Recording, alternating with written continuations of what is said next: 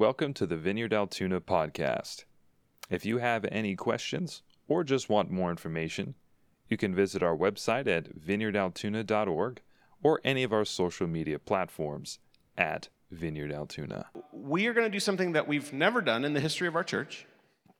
Every week that we have ever had church, aside from online church, somebody stands here and speaks, and, and this is the message. Uh, we've been in this series, this empowered series, along with the rest of the vineyard, um, hundreds of churches across the United States.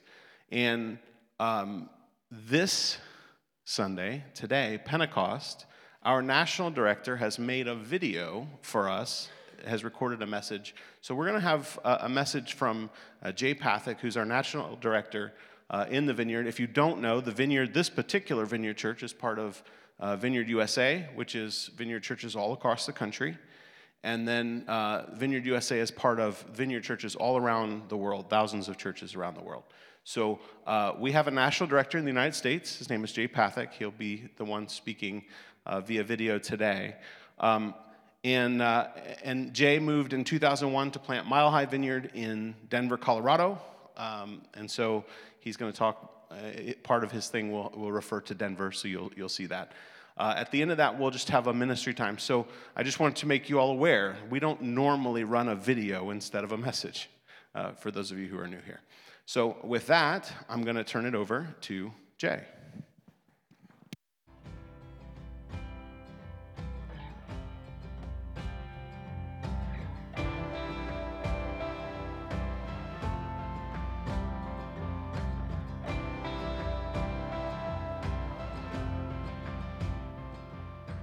Hey everybody, Jay Pathak here. I'm the National Director for Vineyard USA and it's Pentecost Sunday. So I'm really excited to share with you. There's hundreds of vineyard churches all over the country that are taking this day to think about Pentecost. And if you've been in church, you kind of know what that name means, but there's probably a lot of you who've never heard of this. And why would we think about Pentecost Sunday? And what even is Pentecost? It's kind of a weird name. And and why are you going to focus all of the vineyard on this? And the reason is is because well as the vineyard, we are a people of the spirit. We believe in the power and the presence of the Holy Spirit, that we can have encounters with the living God, that He's alive. And I don't know if you would agree, but it's my experience, at least in Denver, it seems to be true, that people are looking for the supernatural. People want to have experiences outside of just their own physical life and sort of the physical world that we live in. There's a place in Denver uh, that I drive by quite a bit where there's a famous psychic. And this person's so famous that there are people that are literally lined around the corner. Like around the block, there's a line of people that are waiting to get a tarot card reading or sort of a psychic reading. And it's like a, around the block every single day. The line starts at like seven in the morning and it kind of goes all the way till they're closed. And I think to myself every time I drive by, there's no line around the block to get into any church I know. You know, just waiting to get in, to have a spiritual moment, a spiritual experience. And why is that? It's as though, you know, people just don't think these kinds of things happen in church. Like you would have to go to a tarot card reader, a psychic, or somebody with crystals, or any number of other things, but not necessarily in a church. But we in the vineyard believe that when we're gathered together, when we worship, and when we do the kinds of things that you've done today, that God is among us, that He's with us by the power and the presence of His Spirit. And that he intends to engage us in, in, every way that we might experience him, not just think about him, not just believe in him, not just have ideas that help us think about our life. Though we do that kind of stuff, you know, we'll teach and pastor and hang out and be together, but but that we're led by his presence in a supernatural way. And this day, Pentecost Sunday, is a day that the church has remembered an incredible day that was after the death and the resurrection of Jesus, where he died, he rose again, and then in Acts chapter 1, verse 8, he says, but you will receive power when the Holy Spirit comes upon you. You will be my witnesses in Jerusalem, Judea, Samaria, and to the ends of the earth. And so the disciples waited and they prayed for this outpouring of God's presence. So the passage is in Acts chapter 2. I think we'll have it up there for you too, but let me read it for us. In Acts chapter 2, Luke writing, because kind of Acts is a continuation of the Gospel of Luke, Luke writing says this When the day of Pentecost came, they were all together in one place. Suddenly, a sound like the blowing of a violent wind came from heaven and filled the whole house where they were sitting. They saw what seemed to be tongues of fire that separated, came to rest on each of them. All of them were filled with the Holy Spirit and began to speak in other tongues as the Spirit enabled them. Now there were staying in Jerusalem God fearing Jews from every nation under heaven. When they heard this sound, a crowd came together in bewilderment because each one heard their own language being spoken. Utterly amazed, they asked, Aren't all these who are speaking Galileans? Then how is it that each of us hears them in our native language? Parthian, Medes, I'm not going to read all the places because I'm going to mispronounce them, from everywhere, all, all, the whole list. It goes all the way down to verse 11. Uh, I'll read the last one. And Arabs, we hear them declaring the wonders of God in our own tongues. Amazed and perplexed, they ask one another, What does this mean? Some, however, made fun of them and said, They've had too much wine. I love the way that text ends. They've had too much wine. I, I know that we're in church. You're good Christians. So you would not probably even know what it looks like for someone to be drunk. You're like, Jay, I've, I've seen it in a movie, I've heard about it. It's possible you don't even know what we're talking about. But, but at the very least, what we know is that they're watching these people and they're going, they're behaving really strangely somehow they're all talking in all of our languages. It's quite literally a miracle. And there's some debate amongst scholars like, is it that there's the, the miracle is that they can hear them speaking their own languages, or is the miracle that they're actually speaking in other languages? It's kind of important. Like, is it interpretive, or is it the power to actually speak the other languages? Either way, we're not entirely sure. People can argue about that forever. But whatever this is, it's a miracle. It's wild. And if you go up and you look at the front of that text, whatever we know about what's going on, which is some kind of miracle of interpretation or speaking, some kind of way that they're behaving strangely like they're drunk, whatever this is, it's inherently experiential. The language that's used here is encounter language, right? I mean, listen to the things that are described. They see something that looks like tongues of fire. So it's visible, they can see it. They hear something that sounds like wind. So even this text, it says they all came running because they heard the sound. The question is, what was the sound? Is it the wind itself? Is it uh, hearing all these people shouting out in other languages? We're not sure. The commentators argue about that. But whatever it is, this encounter with God is heard as wind. They feel something. You know, there's something happening in their affect and, and the way that they're experiencing this. And this is consistent throughout the scriptures. Throughout the scriptures, when people experience God, and specifically the Holy Spirit, the language that's used is things that are seen, felt, heard. Uh, the Holy Spirit is often described either in terms of fire, water, wind, each of these descriptions necessitates an encounter, an experience with your senses, something that's seen, heard, or felt. So, this kind of crazy experience does something to them. And all of a sudden, we have Peter preach a message. I don't have time to read the entire passage. You can read it on your own if you want, but he preaches a message. In this message, he preaches about how this moment, this experience that they're having, where the presence and the power of the Spirit is poured out, is a fulfillment of what prophets had said hundreds of years earlier. Specifically, the prophet Joel that says uh, that one day God will pour out his Spirit and people will hear from God and they will speak words from God. And that old men will dream dreams, young men will see visions. And he uses this passage and he says, So here's the deal, guys. You're standing in a miraculous moment that God told you about a long time ago.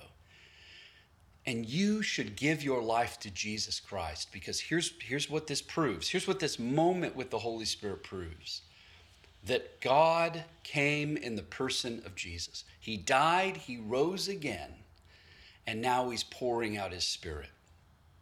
Now, this is not a small thought.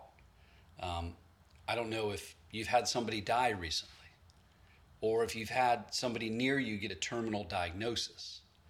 I mean, the fact of the matter is, I mean, I can say something definitively about you right now, and that is this you are going to die.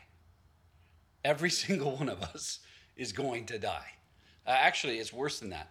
Right now, you are dying. Question is just how quickly you're dying. You're dying right now. Right now, as you're breathing, you're a breath closer to dying. It, your heart is a heartbeat closer to dying. Your body proves this to you. Like you're decaying, aren't you? You know, your knees feel a little different than they did not that. Some of you are young. You're going, no, I feel great. I'm getting stronger. You will. You won't. It's it's coming. It, your your body. You know, there's hair will grow out of your ears. All kinds of things demonstrate that the world around you, including you, is decaying. You are dying. And death is the biggest obstacle. It's the thing that we most have to contend with. It's the thing we most fear. Here's the crazy message of Peter, and that runs through the story Jesus has pierced through the veil of death. And that should give us great encouragement. It means that you can follow Jesus. Even through death, you can have hope, you can have life. And, and listen, it's worth pausing right now to just talk to you. If you're not sure if you have a life with Jesus, uh, here, here's the great news God made a way for you to have life with Him that you would never have to be afraid of anything, even death, because God came and He reached for you. Uh, this is where the life that we have in Jesus stands apart from every other religious system. Every other religious system says you got to do this and not do that. And if you subscribe to this and you don't subscribe to that, then you're sort of in with God. But here, here's the message that we find in the scriptures, even in Peter's little speech here at Pentecost, which is this you will never reach to God. Like, there's no way to try to be good enough, to try hard enough. God reached to you in the person of Jesus Christ. Your arms were not long enough to reach to him, but his were long enough to reach to you. And here's the question here's the challenge for each of us that each of us has to consider is this. For most people, they think that the dividing line in life with God is between good and bad. Am I a good person? Am I a bad person? Here's what the scriptures say the scriptures say really clearly no, that's not the right dividing line. It's all bad people. Like, however bad you think you are, it is so much worse than you know. And no matter how good you think certain people are, they are way worse than they show you. I mean, amen, married people, right? You, you know, you know who your spouse is. You know the flaws that no one else knows. All the more true then, a holy God who is perfect and loving, how much more in the light of his brilliance do your flaws show? He is unlike anyone you've ever imagined. He's more loving and good and kind than you could imagine. And so here's the, the, the, difference of the message that's found in Jesus. The dividing line is not between good and bad, the dividing line is between humble people and prideful people. Will you receive the gift that's offered in Jesus Christ? And this is the basic message of Peter, which is this proves that this death, this resurrection, his ascension is for you. He came for you. Now, the question is, will you receive that gift of life? And what's amazing about this sermon is it says 3,000 people were added to their number that day. I mean, this is Peter. This is a guy that just failed, just the other page, right? Like he messed everything up. But even in his life, it shows that Jesus came for him to pull him into a different kind of life. So it's worth starting and saying, Have you received that? Have you said yes to the life that's offered in Jesus. But there's more than that in this passage. As Jesus pierced through death into a new life, it also means that as he poked that hole through that thin veil of this physical world, it means now that heaven is breaking backward into this world. It's not just that he shows a way into heaven, but now he's made a way for heaven to come to earth. And that's what's being expressed in this moment. The power and the presence of God is being poured out on people. And, and this power is so overwhelming, it's changing the way even their body works and uh, what they say and how they behave to where they look drunk to other people. But here's the basic thought. And, and this is really important you hear this. There's many people have been raised in church. They've not heard what I'm about to say. And I think it holds up if you read through the whole scriptures. The story of the Bible is not base, it's basically uh, not a message of how you get to heaven. Many of you have heard, man, the reason you need to know Jesus so you can get to heaven. That's basically not the message. The message is this Jesus did stuff so that heaven gets into you. It's not about you trying to get into heaven, it's about heaven getting into you. And that's what we experience with the presence and the power of the Holy Spirit we're experiencing the power of heaven in our bodies, in our lives, in our minds. And this isn't like some otherworldly experience. It's not like, you know, you're going into some kind of fake, thin existence. You know, when people think of heaven, they're thinking about like harps and clouds and, you know, all those cartoon images. It's actually quite the opposite according to the scriptures. According to the Bible, the world you're living in now is a fake world. It's corrupted, it's fragile, it's broken, it's decaying. And when heaven breaks in, it's like you're suddenly introduced to reality. The fullness and the thickness of a life with God, frankly, is more weighty and powerful than this thin world that we live in. That's why people's bodies react. Uh, they, they talk differently, they act differently. They experience things that maybe even would set their body to right. That's what we see as healing in the scriptures, is what is promised in heaven where everything's made right and it's restored and new and whole when the presence and power of the kingdom of God comes, the, the Holy Spirit, it sets things to right, restores things. Um, I don't know if you've ever run Alpha, if you have Alpha in your church, or if you've not heard of Alpha, um, I think it's worth looking up online. You know, it's a class that came out of some Anglican churches in the UK, but we in the Vineyard have been partnering with them and working with Alpha all across the country. And I love Alpha because it's a great experience for people that don't really know what they think about Jesus or life with God to be able to come in, learn some things, ask some questions, have a discussion around a meal. And many people discover a new kind of life with God by participating in Alpha. And so we run Alpha in our church, and there's a story, there's one moment that happened that really changed me, uh, where there was a guy uh, in one of our Alpha classes, a guy named Alex. He was, he's an atheist, and then he was, he's an engineer. Do you know engineers? You know, people like spreadsheets. You know, they like things that are like really specific and they, you know, concrete that they can manage. And so Alex is in our Alpha class, and he's just well, taking the opportunity to argue every single time we're talking about life with God. And he's like, well, how do you know this? You can't prove that. And and I remember thinking, why is he here? It's, I think maybe he just liked to argue with people. I'm not, I'm not sure. But we had a thing that was called uh, the, the weekend away, which many times you do in Alpha. And he's sitting there listening to us teach. And that one we were doing live. And I was teaching about the Holy Spirit. And we did our first talk. And I remember he grabbed me in the hallway and he said, hey, man, I'm not sure what you're doing, but I can tell it's like crescendoing, like you're about to try to do something, like to us. I want to be clear, I'm not doing it. I don't know what you're doing, but I'm not going to do it. I said, that's fine. And the very next talk was being filled with the Holy Spirit. And so I do this whole talk on being filled with the Holy Spirit. And you end by telling people if you would like to be filled with the Holy Spirit, we would love to pray for you. Why don't you just stand right where you're at? You can just stand up and we'll pray that you're filled with the Holy Spirit. And sure enough, right then, Alex just pops to his feet. He's right in front of me. And I walk over to him and I'm like, I thought you said you weren't going to do it. He said, Yeah, I know, but I'm already here. Why not? I'm like, well, what, I don't, you want to be filled with the Spirit? He's like, sure. I'm like, well, I don't, I don't think it works like that. I think, I think you kind of have to want, like you're asking God for something. He's like, okay. And I'm like, no, again, that, I don't know. I don't know if that's like a real confession of faith. You, you have to be saying, yeah, I want to be filled with the Holy Spirit. And he's like, okay, yeah. No, I, uh, I don't feel, I don't know if it works like this. And, you know, we're going back and forth. And finally he says, you know what, Jay, if this is true, why wouldn't I want more of God? So, yeah, of course.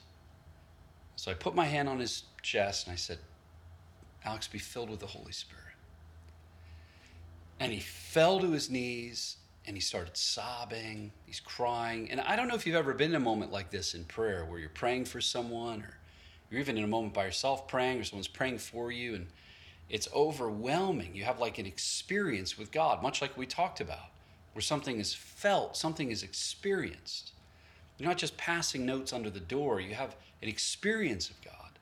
And he's crying and he's, you know, and you know, and I don't know if you've ever been in these moments you pray, it starts to get awkward because you're like, I don't know, should I just how long do I how long do I do this? You know, like what point do I just walk away? So finally I just walked away. I just wandered off. It was like, I don't know, 15 minutes later. He's just there crying. So then we have a break, and it's like in the break, he sees me in the hallway. Goes, I got to talk to you. And I'm thinking, I bet you do. And he, he grabs me and he says, Jay, this is real. I said, Yeah, I know. I know, I know it's real. And he goes, No, no, not like the way, not like the way you're saying. I mean, it's like real. I go, I know, I know, I know this is real. He goes, no, no. He's a little frustrated. He's like, no, I'm not like the way, like a preacher says things are real. I mean, like it's like real. And, and this this time, a little, I'm a little offended. Like, what did you think I was doing this whole time? Like, I'm just making stuff up. And, and he goes, and he could see I'm a little thrown off. And he pauses. He goes, no, I mean, this is real, like gravity is real. It's real like that. I'll never forget that because he was trying to say something significant. You know, he was living in a world we said, okay, I do all my normal life, and then there's this sort of spiritual, moral stuff you try to tell me about with Jesus and dying and stuff that's really far from me. But Jay, this thing, this life that we have with God, this life that Jesus has given us is as real or maybe more real than gravity. And I, I want to say the scriptures make a really clear case that that's true. There's some of you that, you know, you maybe believe the right things. You've maybe said the right things or tried to do the right things. You even find yourself in church, but you kind of think, yeah, I mean, I, but then I go and do my real life. This is kind of this thin, churchy thing. But then, then you have to do your real life. And what Alex was saying is what the scriptures say is true is that no, this life that we have with God is real like gravity is real. Actually, it's more real than that because this life that we have with God will extend past even your death. This life we have with God will change and transform and make all things new again. So, I guess the question that you have to answer, which I can't answer for you, is how much reality do you really want? how much of life with God do you really want? A.W. Tozer, who is a great theologian, thinker, preacher, he had a question he would ask when he talks about the Holy Spirit. I think it's a really good question. He would ask, Do you want to be possessed by the Holy Spirit? Do you want to be possessed by the Holy Spirit? It's kind of a strange term, isn't it? I mean, if I said instead, just like this, would you like to be possessed? I think I think each one of you would go, no, because when we say possessed, we automatically think of evil, don't we? You think of some dark movie you've seen, some you know where some somebody's their head. I mean, again, I know you're Christians, so you probably never seen anything like this, but your their head spins around and they shoot like green liquid out of their mouth or whatever, and, right? I mean, there's always some little girl involved in these movies. I don't know why. But anyway, like like there's this those are the images that you know, and it's kind of darkly lit, maybe a strobe light or something. That's what you think of when you think of possession. And what, what do we mean when we think about demonic possession or possessed by evil? What we mean is some kind of force, some kind of personal force that's evil, inhabits maybe your body, your mind, changes your personality and the way that you think and the way that you feel. That's what it means to have evil possess you. Tozer's question is really relevant because what he's saying is in the same way evil can possess you, don't you believe that good can? That the scriptures talk about being filled with the Holy Spirit. And what it means to be filled with the Holy Spirit is to have God's presence overwhelm you, alter your personality, change how you think, change, like even maybe how you might talk or feel, experience others in the world around you. And Tozer says, you know, many people, they want enough of the Holy Spirit to just sort of make it through life. But he says, but do you want to be possessed by the Holy Spirit? Uh, we don't have time to look at it, but you can look at it later in Ephesians chapter 5. Paul says, don't get drunk with wine. You know, don't do these other things that people do instead, because that's a way of feeling filled, of being influenced. He says, instead, be filled with the Holy Spirit. Speak to one another in spiritual ways, like sing songs and hymns. Uh, with gladness in your heart, connect to one another and ask that you might be filled, immersed, overwhelmed by the presence of the Holy Spirit. And he, and he effectively says the, the verb form he uses there is be filled and keep on being filled with the Holy Spirit. So I ask you again do you want to be possessed by the Holy Spirit? To have God immerse you with his presence, his love, his mercy, his kindness. The New Testament talks about fruit of the Spirit. Like your very character can change as you've been encountered by filled and keep on being filled by the Holy Spirit. Self control, kindness. Different kinds of attributes are fruit of the Spirit because you're being filled with the Spirit. Some of you have been trying so hard. I'm trying not to be angry. I'm trying to have self control. I'm trying to overcome these things. What the scripture says, what you need is to yield yourself to the power and the presence of the Holy Spirit.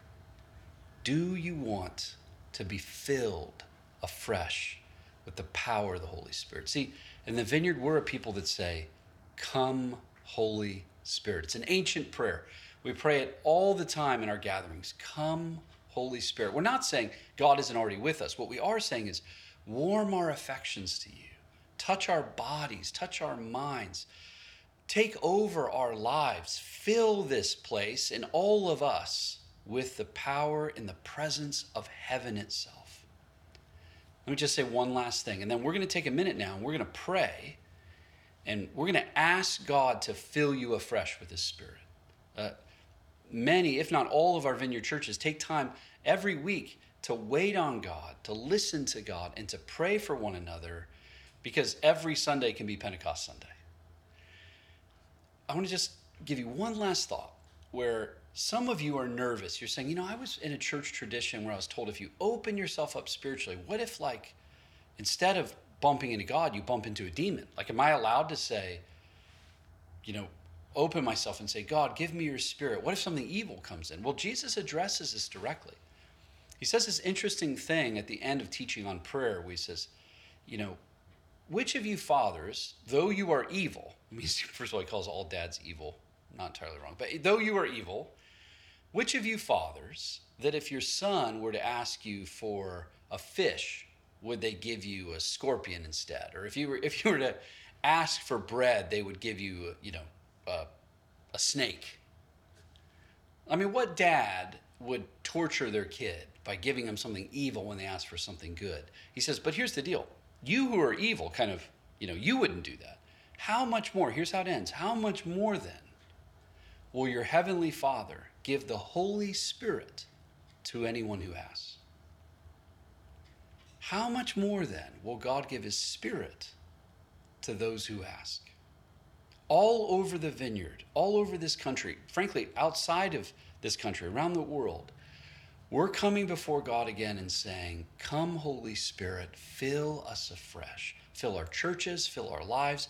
Because here's the truth, guys what God wants to do in the world is going to take a lot more than your intelligence, your best effort, our best gifts, our the most charisma we have. We need to be filled afresh with the presence and the power of the Holy Spirit.